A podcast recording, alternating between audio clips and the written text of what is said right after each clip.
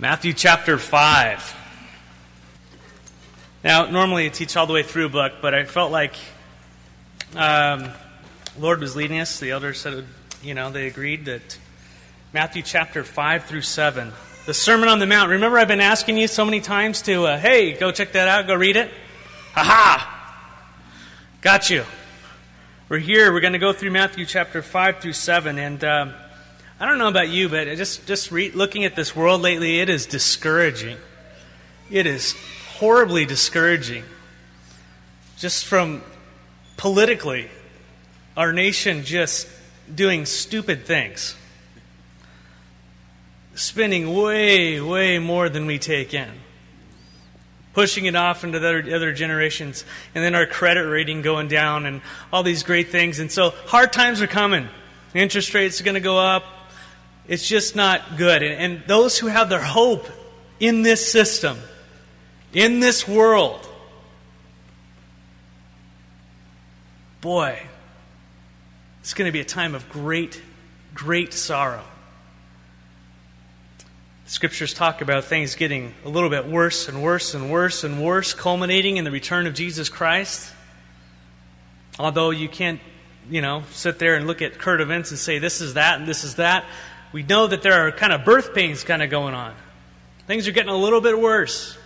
Now, we're relatively, blessed here in America, relatively feeling unscathed by things that are going on. But I tell you, it's going to get hard. It's going to be hard to be a Christian and hold to your values. And what happens is, when it gets hard, how do you know what to do? Your character is going to come out. The circumstances in life are going to reveal who you really are, who we really are. What is our standard? What is our ethic? How do we live as children of the King of Kings and the Lord of Lords? Before we hop into Revelation here in around a month and a half, really want to take a look at Matthew chapter 5 through 7, because this is a practical application of what our life should be like in the midst of things falling apart, in the midst of chaos. The Jews in this time, when Matthew was talking to them, it was very difficult. Roman occupation, you all know about that. There were certain things. A Roman guard could walk up to any one of us, let's say, back then, and say, hey, take this with me for a mile. Carry my gear. And you were obligated to do so. Hey, pick up the cross and carry it for Christ. And that guy had to do it. Remember that? Was it Simon?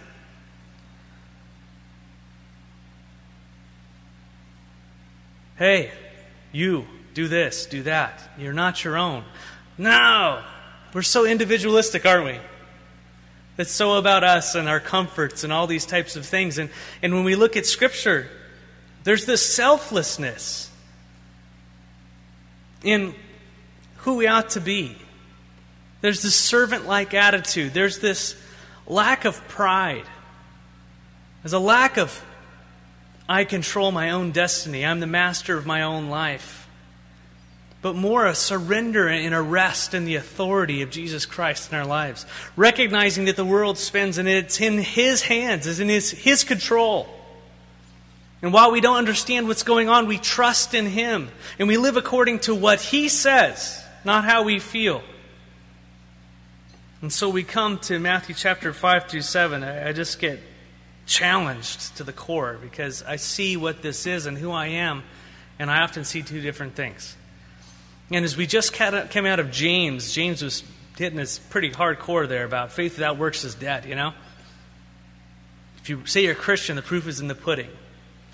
Well, Jesus tells us, well, how do you actually live that life? What does it look like? What are the characteristics? Here it is, the Sermon on the Mount, Matthew 5 through 7. And what I want to do today is I want to do something that's a little bit different. I just want to read through it slowly with you. And then after that, I want to go to the beginning. And possibly go over the first little part of it.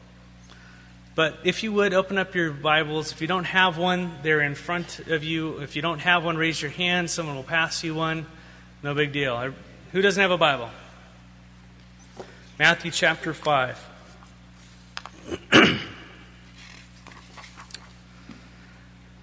I'll go ahead and read it for us. Do me a favor. On your bulletin, flip it over on the back side. See all those little lines? Those are for you. For your writing pleasure. As we go through this, as we read, there might just be one verse that just pops out at you. Write it down. Put a little star next to it. The Lord would have you go back over it and meditate upon that. He's speaking to your heart. Perhaps as you're reading through this, it reminds you of some other portion of Scripture. Make a note. Go to it. Study it. That's the Lord speaking. Okay?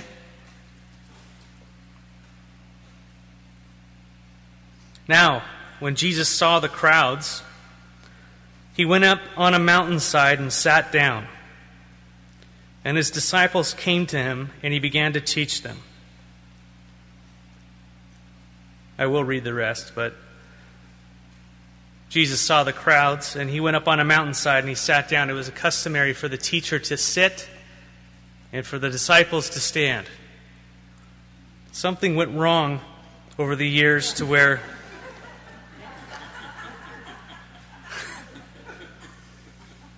so let's be biblical. I was kidding. It's more cultural than anything.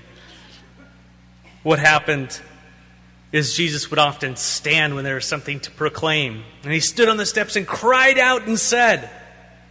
So it gave more. Now, if I were to sit down, it's, and the Lord said, thank you very much. No, it's much more dramatic if I get up and say, so that was a style of teaching. But he saw the crowds and he went on a mountainside, and his disciples came to him. Notice this. Who is he speaking to? Disciples. The crowds, no doubt, were listening, but it was to the disciples. This isn't for non-Christians, although many applications are. But if you try to live this life apart from Christ, you're going to be one miserable person. Unattainable. Apart from the power of the Holy Spirit. And he began to teach them. Some of your versions said, then he opened his mouth. I love that. That's my favorite part. And he opened his mouth and he began to teach them. I like that. Because we know that when he speaks, it's important. And he said, blessed are the poor in spirit, for theirs is the kingdom of heaven. Blessed are those who mourn, for they shall be comforted. Blessed are the meek, for they will inherit the earth. Blessed are those who hunger and thirst for righteousness, for they will be filled. Blessed are the merciful, for they will be shown mercy. Blessed are the pure in heart, for they will see God. Blessed are the peacemakers, for they will be called children of God. Blessed are those who are persecuted because of righteousness' sake, for theirs is the kingdom of heaven. And blessed are you when people insult you and they persecute you and falsely say all kinds of evil against you because of me. Rejoice and be glad, because great is your reward in heaven. For in the same way they persecuted the prophets who were before you. You are the salt of the earth. But if the salt loses its saltiness, how can it be made salty again? It's no longer good for anything except to be thrown out and trampled underfoot. 14. You are the light of the world. A town built on a hill cannot be hidden. Neither do people light a lamp and put it under a bowl, but instead they put it on its stand and it gives light to everyone in the house. In the same way, let your light shine before others, that they may see your good deeds and glorify your Father in heaven. Do not think I have come to abolish the law and the prophets. I have not come to abolish them, but to fulfill them. For truly I tell you, until heaven and earth disappear, not the smallest letter nor the least stroke of a pen will by any means disappear from the law until everything is accomplished. Therefore, anyone who sets aside one of the least of these commands and teaches others accordingly will be called least in the kingdom of heaven. But whoever practices and teaches these commands will be called great in the kingdom of heaven. For I tell you that unless your righteousness surpasses that of the Pharisees and the teachers of the law, you will certainly not enter the kingdom of heaven. 21. You've heard that it was said to the people long ago, "You shall not murder. Anyone who murders will be subject to judgment. But I tell you that anyone who is angry with a brother or sister will be subject to judgment. Again, anyone who says to her brother or sister, 'Raca,' is answerable to the court. And anyone who says, 'You fool,' will be in danger of the hell fire." 23. Therefore, if you are offering your gift at the altar, and there remember that your brother or sister has something against you, leave your gift there in front of the altar. First, go and be reconciled to them. Then, come and offer your gift. Settle matters quickly with your adversary who is taking you to court. Do it while you are still together on the way, or your adversary may hand you over to the judge, and the judge may hand you over to the officer, and you may be thrown into prison. Truly, I tell you, you will not get out until you have paid every last penny. Verse 27. You've heard that it was said, "You shall not commit adultery." But I tell you that anyone who looks at a woman lustfully has already committed adultery with her in his heart. If your right eye causes you to stumble, gouge it out and throw it away. It is better for you to lose one part of your body than for your whole body to be thrown into hell. And if your right hand causes you to stumble, cut it off and throw it away. It is better for you to lose one part of your body than for your whole body to be thrown into hell. It has been said, anyone who divorces his wife must give her a certificate of divorce. But I tell you, that anyone who divorces his wife except for sexual immorality makes her the victim of adultery, and anyone who marries a divorced woman commits adultery. Verse 33. Again, you have heard that it was said to people long ago, "Do not break your oath, but fulfill the Lord the oath that you have made."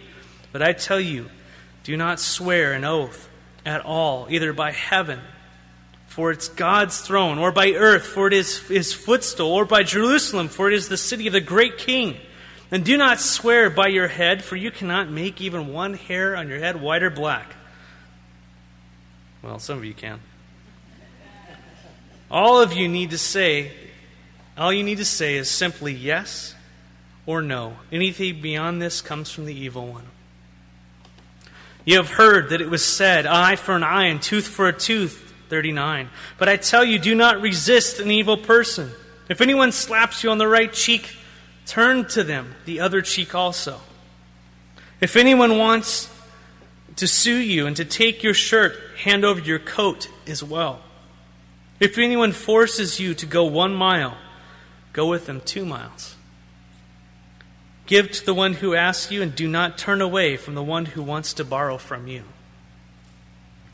You have heard that it was said, "Love your neighbor and hate your enemy." But I tell you, love your enemies and pray for those who persecute you, that you may be children of your Father in heaven. He causes his sun to rise on the evil and the good, and sends rain on the righteous and the unrighteous. If you love those who love you, what reward will you get? Are not even the tax collectors doing that? And if you greet only your own people, what are you doing more than others? Do not even pagans do that? Be perfect, therefore, as your Father in heaven is perfect. Matthew chapter 6. Be careful not to practice your righteousness in front of others to be seen by them. If you do, you will have no reward from your Father in heaven. Chapter 6, verse 2. So when you give to the needy, do not announce it with trumpets, as the hypocrites do in the synagogues and on the streets, to be honored by others. Truly, I tell you, they have received their reward in full. But when you give to the needy, do not let your left hand know what your right hand is doing, so that your giving may be in secret. Then your Father, who sees what is done in secret, will reward you. Chapter 6, verse 5. And when you pray, do not be like the hypocrites, for they love to pray, standing in the synagogues and on the street corners to be seen by others. Truly, I tell you, they've received their reward in full. But when you pray, go into your room, close the door, and pray to your Father who is unseen. Then your Father, who sees what you've done in secret, will reward you. And when you pray, do not keep on babbling like the pagans, for they think they are heard because of their many words. Do not be like them, for your Father knows what you need before you ask Him. This, then, is how you ought to pray. Our Father in heaven, hallowed be your name. Your kingdom come, your will be done on earth as it is in heaven. Give us today our daily bread, and forgive us our debts as we also have forgiven our debtors. And lead us not into temptation, but deliver us from the evil one. Some of you have, for thine is the kingdom and the power and the glory forever and ever. Amen. Verse 14. For if you forgive other people when they sin against you, your heavenly Father will also forgive you. But if you do not forgive others their sins, your Father will not forgive you your sins. Verse 16 of chapter 6. When you fast, do not look somber as the hypocrites do, for they disfigure their faces to show off that they are fasting. Truly, I tell you, they've received their reward in full. But when you fast, put oil on your head and wash your face so that it will not be obvious to others that you are fasting, but only to your Father who is unseen, and your Father who sees what is done in secret will reward you. Verse 19. Do not store up for yourselves treasures on earth where moss and vermin destroy and where thieves break in and steal, but store up for yourself treasures in heaven where moss and vermin do not destroy and where thieves do not break in and steal. For where your treasure is, there your heart will be also. The eye is the lamp of the body. If your eyes are healthy, your whole body will be full of light. But if your eyes are unhealthy, your whole body will be full of darkness. If then the light within you is darkness, how great is that darkness? Verse 24. No one can serve two masters. Either will you hate the one and love the other, or you'll be devoted to one and despise the other. You cannot serve both God and money, or mammon. Therefore,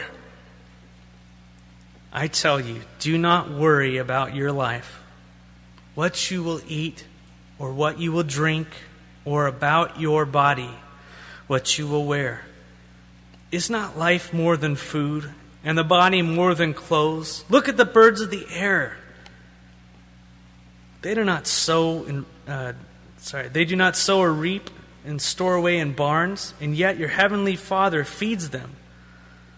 Are you not much more valuable than they? Can any of you, by worrying, add a single hour to your life? And why do you worry about clothes? See how the flowers of the field grow.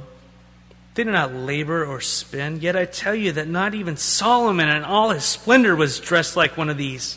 If that's how God clothes the grass of the field, which is here today and gone tomorrow and is thrown into the fire, will He not much more clothe you, you of little faith? So do not worry, saying, what shall we eat? Or what shall we drink? Or what shall we wear? For the pagans run after these things, and your heavenly Father knows that you have need of them. But seek first the kingdom and His righteousness, and all these things will be added to you as well. Therefore, do not worry about tomorrow, for tomorrow will worry about itself. Each day has enough trouble of its own. Matthew chapter 7. Do not judge, or you will be judged. From the same way you judge others, you will be judged. And with the measure that you use, it will be measured to you. Why do you look at the speck of sawdust in your brother's eye and pay no attention to the plank in your own?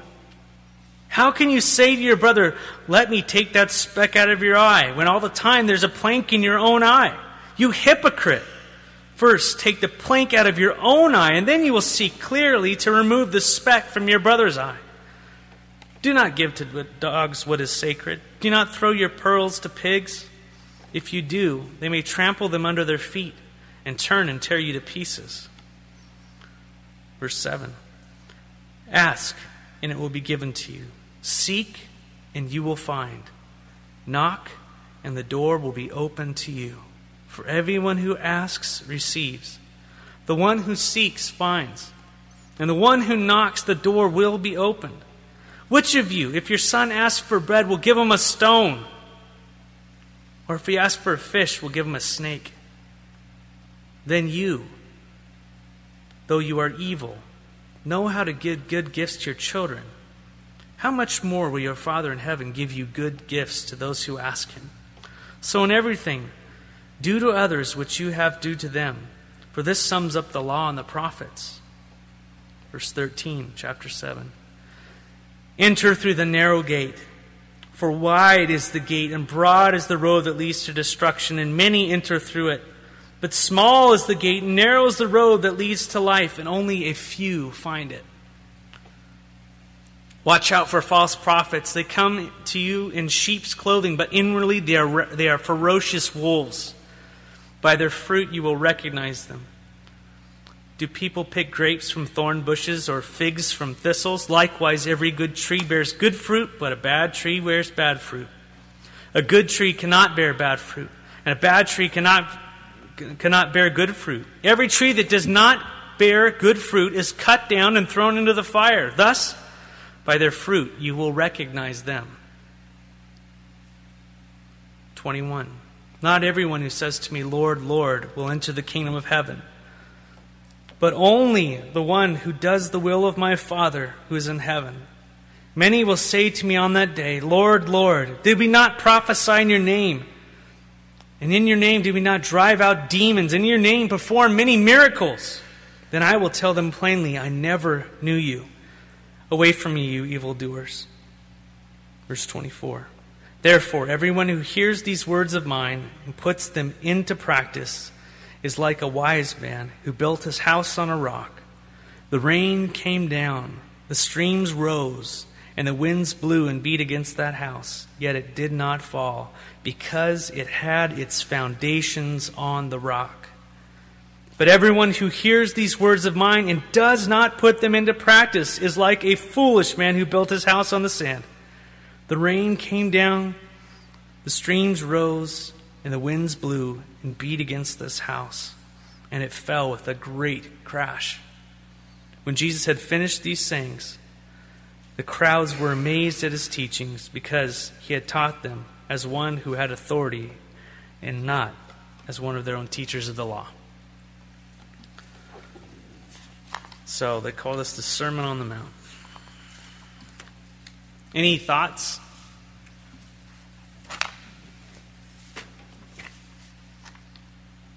Yes. It's the heart.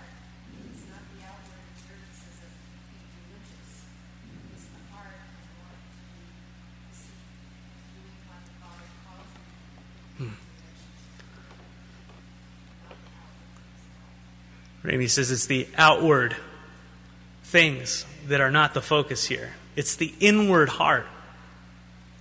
The Lord's looking at the heart, not the superficial things. That's what he's aiming at. Any other observations? Anything that stuck out to you? Any particular verse? Problems? Questions?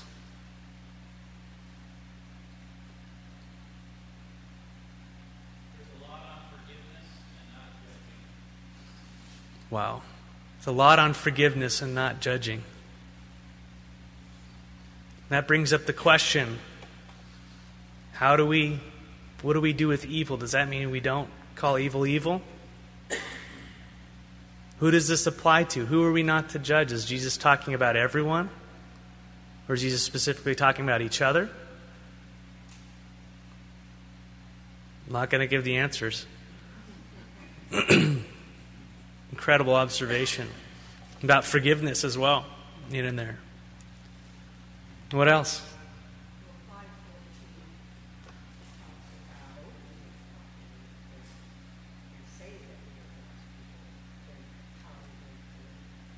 Yeah.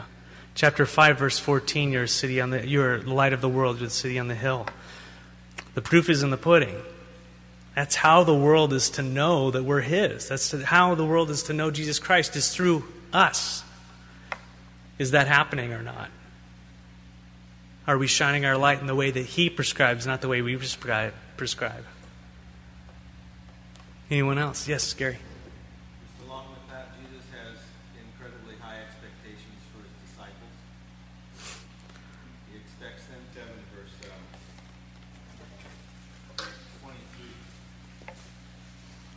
23. He's saying that He has high expectations for His disciples. There's an expectation of discernment. There's an expectation of living righteously. And he's saying that 7:23, scary verse. Then I will tell them plainly, I never knew you. Away from me, you evildoers. Scary. A lot of questions.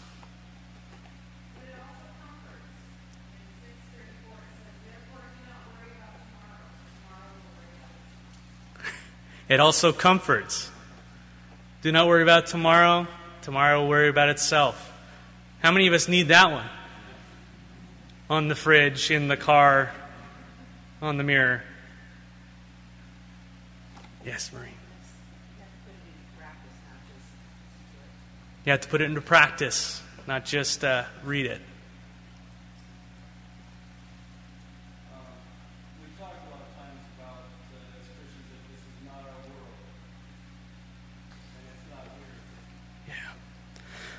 The paradigm, the problem we all face, the paradox is we are in this body, we're in this tent, yet this is not our home. How do we live in this life? That as sons and daughters of the living God, Jesus puts emphasis on things that are important to God and should be reflected in our lives. And most of the time, these things are not what the world reflects. Blessed are the poor in spirit, for theirs is the kingdom of heaven. Do we value people who are poor in spirit? Get out of my way. No, we value the strong in spirit, the mighty, the self-sufficient. Man's way, God's way. The kingdom of man, the kingdom of heaven. Very interesting. Yes, Denise.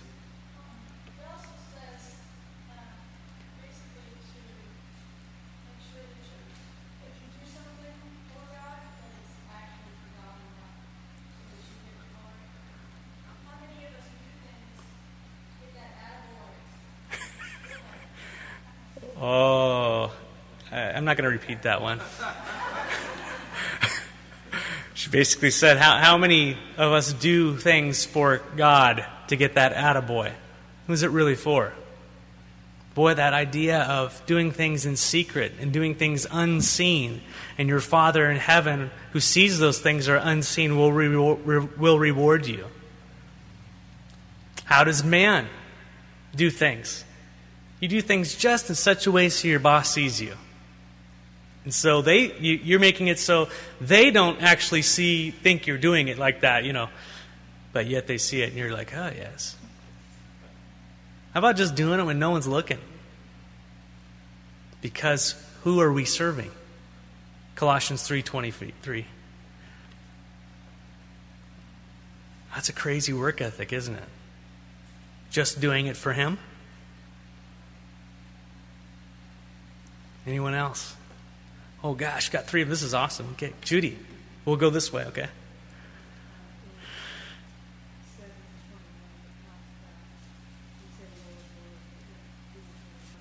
Yeah. In 7:21, where it says, get away from me, basically. I never knew you. And she was talking about how a conversation she had earlier this week with someone who said, well, I go to church. I've done these things. I've got all these works going on. I never knew you. I never had that gnosko relationship. John chapter 3, chapter, 1:7 or 7:1? Dyslexia going on there. Just based, this is eternal life, 17:1, 17:3. I think that's it. 17:3, I found it. Sorry to flip through. This is eternal life. To know you, to gnosko, to know intimately the one true God and Jesus Christ whom he sent. To know him. And we're going to talk about that in the Beatitudes, the first the 13 through 17 there. Is it Mary Beth?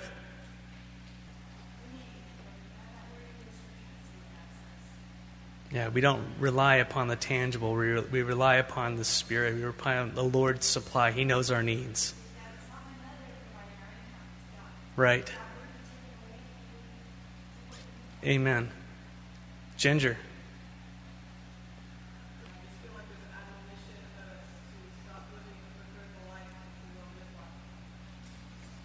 Now, does anybody know what the word hypocrite means? An actor. Wearing the one face, then they'd take another one, put one on.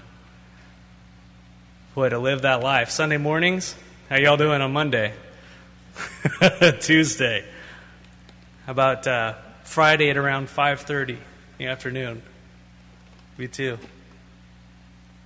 All right, a couple more. Byron.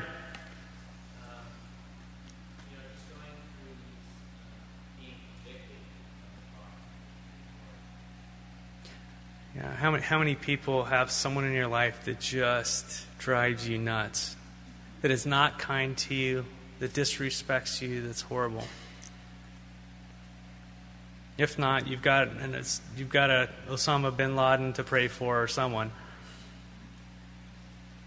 To pray for your enemies, to pray for those who despitefully use you. That is not a characteristic of mankind. We destroy our enemies utterly. We do everything we can to undermine them and take them out. Jesus says, love your enemies. Pray for them. Upside down kingdom. God says it rains on the just and the unjust. God gives grace to both parties. Time for one more. Christine. And Kathy then next. Okay. Christine. Nice and loud. Give her a problem.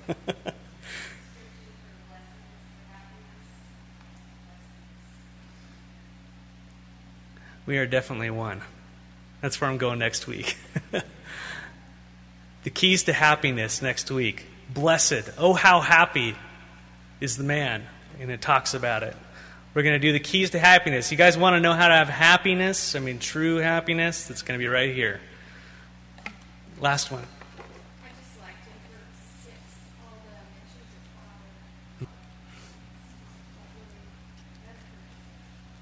all the mentions of Father. All the mentions of Father in Scripture, right, in these passages. It's about His kingdom.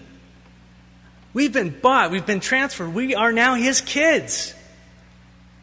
Now, we get to mimic Him. We get to see how He moves and how He acts and how He lives and what His value systems get implanted into us. That's what parenting is all about. Now, the difficult part that we have is we've grown up in this world that's given us a whole different set of things.